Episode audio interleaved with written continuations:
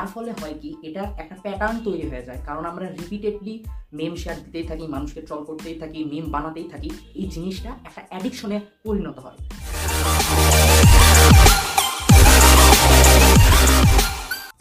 So guys আমরা কেন মেম বানাই? আমরা কেন অন্যদেরকে ট্রল করি? আমরা কেন মেম শেয়ার দিই?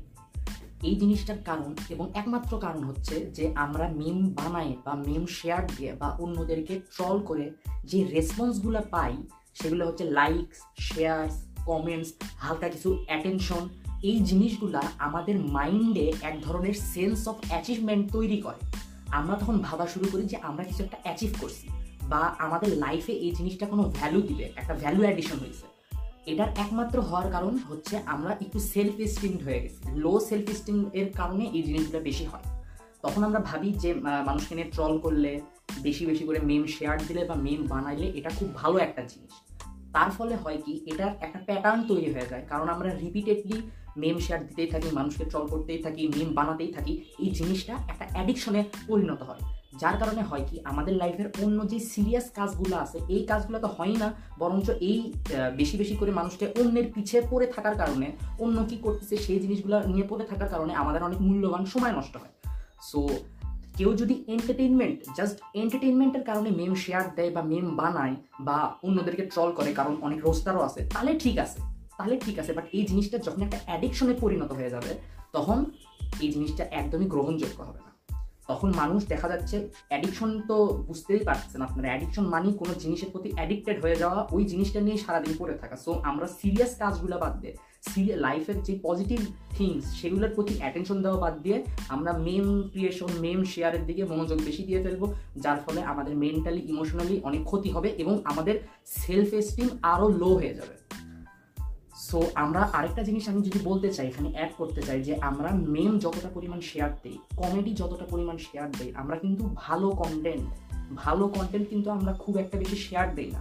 খুব বেশি শেয়ার পাই না ভালো কন্টেন্টগুলো রিয়াক্টসও কম পাই ভিডিওসও কম পাই। সো অল ওভার বলতে গেলে যারা ভালো কন্টেন্ট ক্রিয়েটার আছে, তাদের জন্য এই মেম ক্রিয়েশন বা ট্রল টপিকসগুলা আমরা কোনো জিনিস কোনো জিনিস দেখে মজা পাওয়া মাত্রই ওটাকে শেয়ার করে দিচ্ছি। এই জিনিসগুলা অল ওভার যদি আমি দেখতে যাই, খুব একটা ভালো কাজ না। যে আমরা ভালো জিনিস প্রমোট না করে, খারাপ জিনিস জাস্ট অল্প একটু ইউজ করার জন্য ভালো লাগতেছে দেখে প্রমোট করে দিলাম। সো আমি সবাই, সবার উদ্দেশ্যে খালি এইটুক জিনিসই বলতে চাই যে মেম ক্রিয়েশন করো করো, সমস্যা নেই এন্টারটেনমেন্টের জন্য হলে করো। শেয়ার করো, সমস্যা নেই এন্টারটেনমেন্টের জন্য করো। রোস্টিং করো ট্রল করো করো, সমস্যা নাই। বাট এই জিনিসটাকে অ্যাডিকশন বানায়ও না। আর তুমি ফেসবুকে কী জিনিস শেয়ার দিচ্ছ, সেটা পজিটিভ বা নেগেটিভ বা কী এফেক্ট ফেলতে পারে, এই জিনিসটা ভেবে একটু শেয়ার দেওয়া উচিত। জাস্ট বিকজ তোমার জিনিসটা ফানি লাগছে, তুমি জিনিসটা শেয়ার করে তোমরা এক ধার্সে ট্রল করা শুরু করে দিলা, তাহলে জিনিসটা অনেক খারাপ হয়ে যাবে। তোমরা জাস্ট টেম্পোরারিলি কিছু মজার জন্য দেখা যাচ্ছে একটা মানুষকে যে হয়তোবা অত অ্যাটেনশন অত এক্সপোজার ডিজার্ভই করে না, তাকে তোমরা ফেমাস বানা দিলা।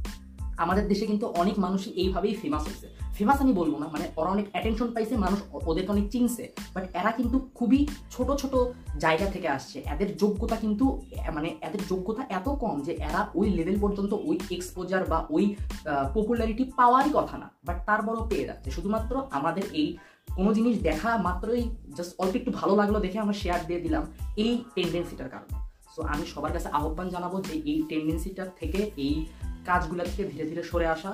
সো সবাইকে ধন্যবাদ ভিডিওটা দেখার জন্য। ভিডিওটা রিয়্যাক্ট করবেন কমেন্ট করবেন শেয়ার করবেন। ধন্যবাদ।